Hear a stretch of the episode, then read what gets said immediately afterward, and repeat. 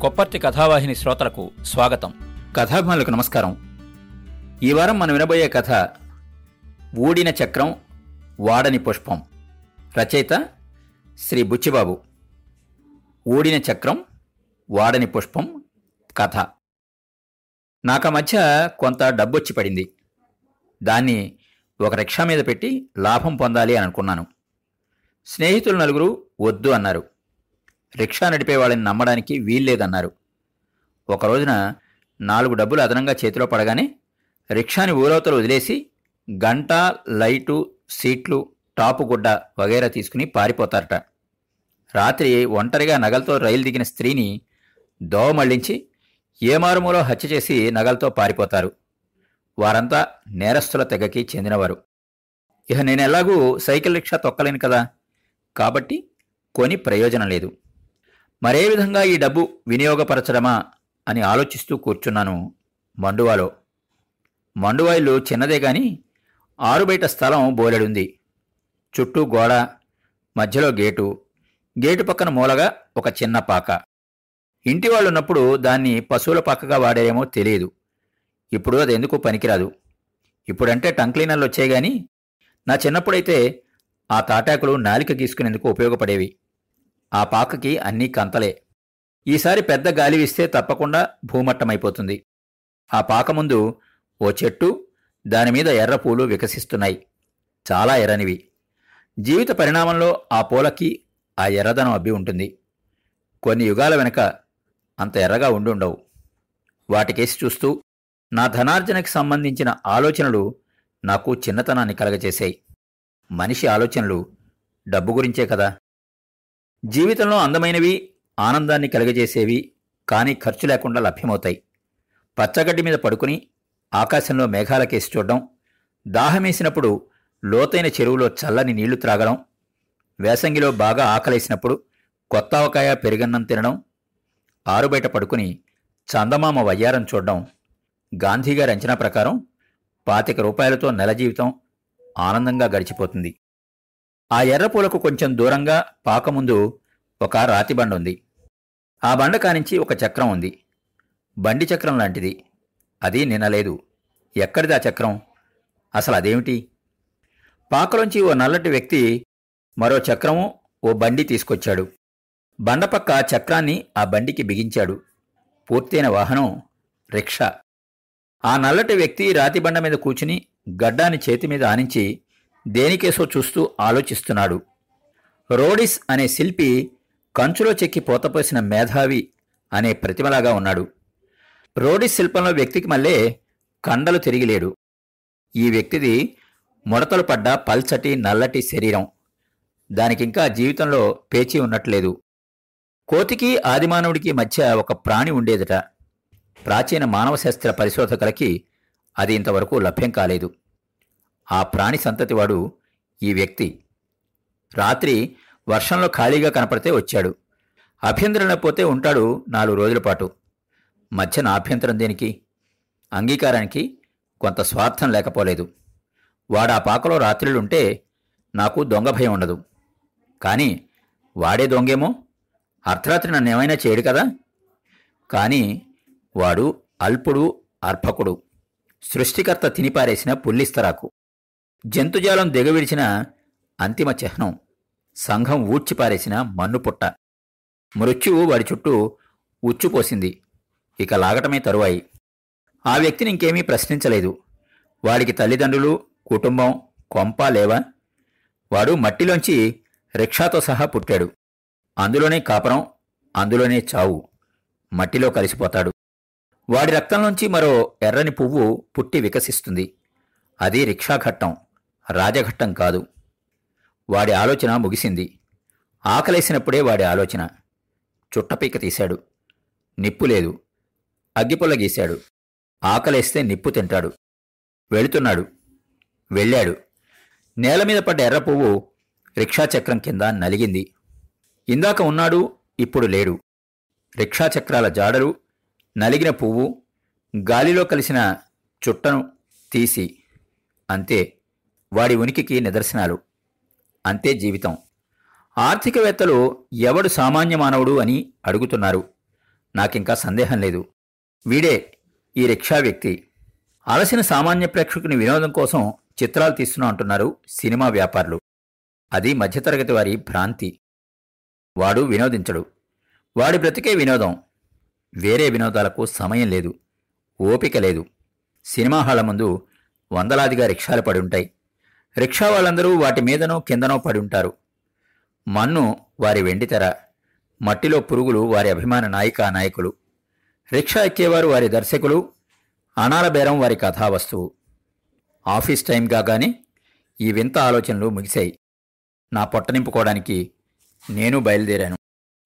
ఆ సాయంత్రం నేను ఇంటికి వస్తుండగా మా వీధి చివర ఒక పెద్ద గుంపు చేరింది. పెద్దలు పిన్నలు ఒకరిద్దరు స్త్రీలు ఒక పోలీసు. మధ్యలో పొద్దున మా ఇంటి ముందు చూసిన రిక్షావాడున్నాడు. ఏదైనా ప్రమాదం జరిగిందేమో చూద్దామని నేను గుంపులో చొరబడ్డాను. మనుషులు చెమట వేడి ఊపిరి వింత ధ్వనులు అన్నీ చుట్టుముట్టాయి. గాయపడిన మనిషి గాని రక్తం గాని కనపడలేదు. అందరూ వింతగా చూసేవారే మాట్లాడేవారే. విషయం ఏమిటో చెప్పరు. పోలీసు పక్కన ఓ డవాలి బంట్రోతో ఉన్నారు. అతన్ని ఏమిటని అడిగాను. అతను సమాధానం చెప్పలేదు. అవుతే ఏరా ఒక మనిషి ఎక్కువ బరువా? ఇద్దరు మనుషులు ఎక్కువ బరువా?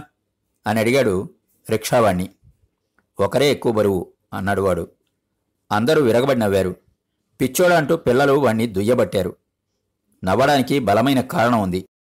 పిచ్చివాడు అనుకోవడంలో తప్పు లేదు. ఇద్దరు మనుషుల కంటే ఒకరే ఎక్కువ బరువు అన్నది సృష్టికి ప్రకృతికి విరుద్ధం. యూక్లిడ్ న్యూటన్ రామానుజం మొదలైన గణిత శాస్త్రజ్ఞులు ముక్కు మీద వేలేసుకోరు ఈ మేధావి చేసిన సూచనకి రెండు రెళ్ళు నాలుగు అన్నది స్వయం ప్రకాశమైన సత్యం. మేధావులు ఉన్నా లేకపోయినా దేవుడు ఉన్నా లేకపోయినా సృష్టి అనంతంలో కలిసిపోయినా ఆ సత్యానికి చలనం లేదు. అలాగే ఒకటి కంటే రెండు బరువన్నది కానీ వాడు ఈరోడిన్ మేధావి. రెండు కంటే ఒకటి బరువంటే విజ్ఞాన శాస్త్రం లోకజ్ఞాన జగత్తు విస్తుపోక చేసేదేముంది? నవ్వుతారు దుయ్యబడతారు. ఇది పాకిందంటే నలుగురు ఏకమై తంతారు. ఈ సామాన్య మానవుడు ఇలాంటి అసామాన్యమైన సిద్ధాంతాన్ని అమాయక సంఘం నెత్తిన రుద్దుతాడా? డవాళీ బంట్రోతు ధైర్యంగా ముందుకొచ్చి అది ఎలాగో కొంచెం చూపించరా? అని రిక్షావాణ్ణి సంబోధించాడు. ప్రశ్న సమాధానం వింతగానే ఉన్నాయి. నా కుతూహలం ఎక్కువైంది. ఒక పెద్ద మనిషి అగ్గిపుల్ల కోసం అటు ఇటు చూస్తున్నాడు. అగ్గిపుల్ల ముట్టించి ఆయన్ని దూరంగా తీసుకెళ్ళి ఇదంతా ఏమిటి? అని అడిగాను. గంట క్రితం ఫ్యాక్టరీ యజమాని భార్య పనిపిల్లని తీసుకుని బజార్లోకి బయలుదేరారట. మరో రిక్షా కనపడక చిన్నపిల్లే కదా పర్వాలేదు అనుకుని ఇద్దరూ వాడి రిక్షాలో ఎక్కారట. పనిపిల్లకి పది పదకొండేళ్ళుంటాయట అమ్మగారి కాళ్ళ ముందు కింద గంపతో సహా కూర్చుందిట. రిక్షావాడు వాళ్ళిద్దరినీ హాయిగా సునాయాసంగా మోసేడట. మోసేశాట. మార్కెట్లో సరుకులు కొనుక్కుని గంప పిల్లనెత్తిన పెట్టి ఇంటికి పంపించి యజమానురాలు ఒక్కతే రిక్షాలో బయలుదేరిందిట. ఫ్యాక్టరీ దాటి బంగళా చేరువులోకి రాగానే రిక్షా పైకి వదిలేయడం ఆవిడ రోడ్డు మీద పడిపోవడం ఫ్యాక్టరీ జవాన్లు నలుగురు వచ్చి ఆవిడని ఒక జట్కాలో ఎక్కించి ఇంటికి పంపడం. రిక్షావాణి నిలేసి సన్యాసి అడగడం అది జరిగింది. రిక్షావాడు ఆమెను పడేయాలనే పడేశాడని గుంపు తీర్మానించింది. ఈ తూర్పు ఈ తీర్పుకి ప్రబలమైన కారణాలున్నాయా? ఉన్నాయి. రిక్షావాడు ఒకప్పుడు ఆ ఫ్యాక్టరీలో పనిచేశాడు. ఏ కారణం చేతనో వాణ్ణి పనిలోంచి తీసివేశారు. ఇన్నాళ్ళకి వాడు యజమాని భార్యపై పగ సాధించాడు. ఓపిక లేక పట్టుజారి వదిలేశాడంటారా? అబ్బెబ్బే ఈ రిక్షావాళ్ళ సంగతి మీకు తెలవదండి. వీళ్ళు ఎంతకైనా సాహసిస్తారు. అంత ఓపిక లేనివాడు అమ్మగారు పనిపిల్ల ఇద్దరూ ఉండగా పడేయలేకపోయాడు అంటే? అంతేకాదుండోయ్ వెళ్ళిన కొద్దీ లోతుంది. ఆ పనిపిల్లకి వాడికి ఏదో చుట్టరికం ఉందనే మీ ఊహ? చూడండి చిత్రం. ఆ పిల్ల దిగిన తర్వాతే అందులో ఫ్యాక్టరీ దగ్గరలో ఇంకా ఏమిటి మీ సందేహం? ఒక్క మనిషే ఎక్కువ బరువుట? అంతా ఏమిటో తెలుసండి? ఆవిడది స్థూలకాయం. అదంతా ఎగతాళన్నమాట. వినండి వాడి సమాధానం. అంటూ చుట్ట అవతల పారేసి డవాలి బంట్రోతు వెనక్కి ఆసామి జొరబడ్డాడు. ఇద్దరికంటే ఒకరెల్లా ఎక్కువ బరువో ఇప్పుడు చెప్పమన్నారు. రిక్షావాడు తల తడిమి చూసుకున్నాడు. చేతులు నలుపుకున్నాడు. దిగులుగా నా కేసు చూశాడు. ఆర్నడగండి అన్నాడు నా కేసు చూపిస్తూ. రిక్షా మోసింది నువ్వైతే ఆర్నడగనైందిరా అని రెండు మూడు కంఠాలు రొకాయించాయి. నేనెట్టాంటోన్నా అడగండి అన్నాడు రిక్షావాడు. నలుగుల్లోనూ నేను ఎలాగో అయిపోయాను. వాణి గురించి నాకేం తెలుసు? దేవుని గురించి నాకెంత తెలుసో వాణి గురించి అంతే కదా. దీనికంతా నేను మద్దతు అనుకోరు కదా. సమాధానం చెప్పకపోతే పోలీస్ స్టేషన్కి నడవమన్నారు. వాడికి సమాధానం తట్టినట్టుంది. చెప్పనండి ఆ పిల్ల మట్టంగా గంపతో నడుంగా కూకున్నప్పుడు అమ్మగోరు కదలకుండా కుదిమట్టంగా కూకుండిపోయినారు. అటు ఇటు కదలడానికి లేదుగా మరి. ఊగిసలాడడానికి లేదుగా మరి. రెచ్చ సమ్మగా కదలకుండా పోద్ది. ఆ పిల్ల దిగేసరికి ఆరొక్కరే కదా.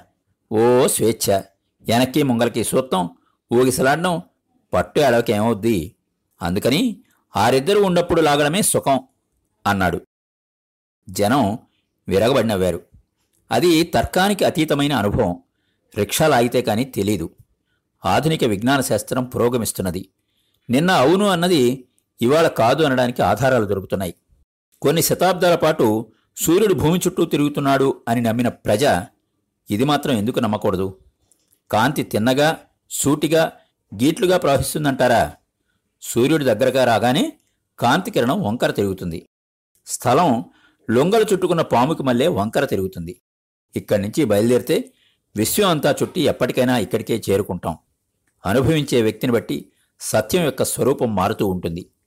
ఈ రిక్షావాడి అనుభవం ఇది. ఇందులోని స్వారస్యం ఐన్స్టీన్ లాంటి శాస్త్రజ్ఞులకి అర్థమవుతుంది. జనంలో కొందరు వారు చెప్పింది రైట్ అన్నారు.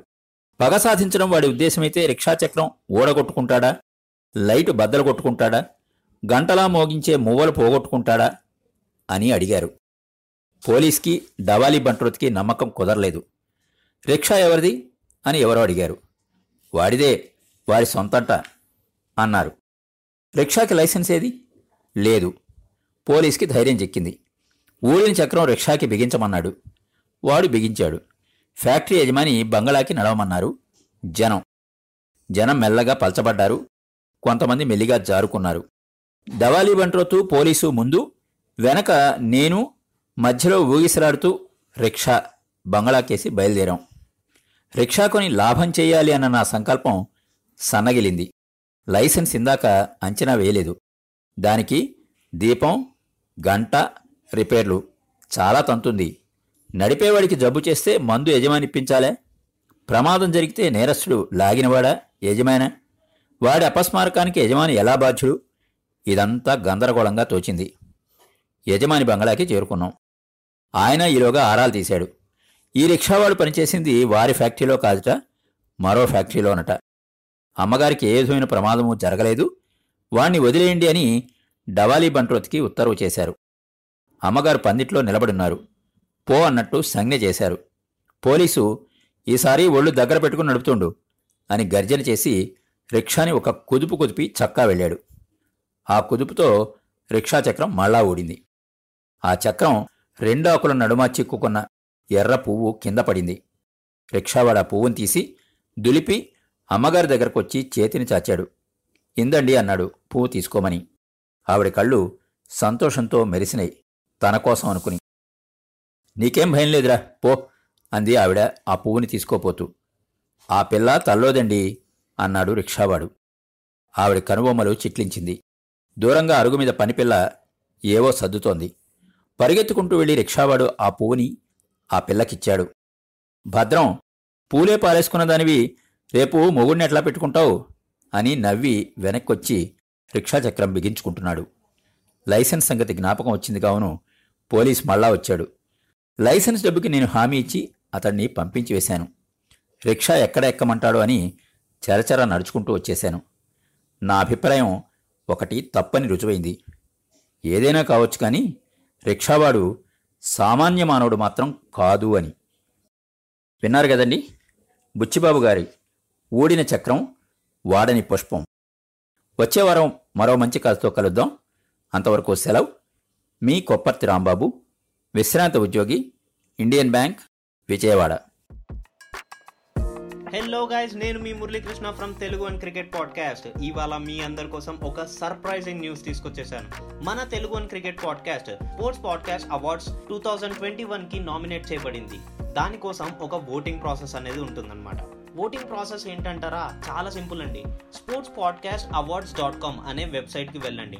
రిజిస్టర్ అయ్యాక మీకు టాప్ రైట్ కార్నర్లో ఓట్ నవ్ అనే ఆప్షన్ కనిపిస్తుంది. కేటగిరీస్లో బెస్ట్ క్రికెట్ పాడ్కాస్ట్ మీకు తెలుగు అని క్రికెట్ పాడ్కాస్ట్ కనిపించేస్తుంది. సబ్మిట్ యువర్ ఓట్ అని కనిపిస్తుంది. అది క్లిక్ చేయగానే మీ ఓట్ అనేది క్యాస్ట్ అయిపోతుంది. So please do vote and supporters thank you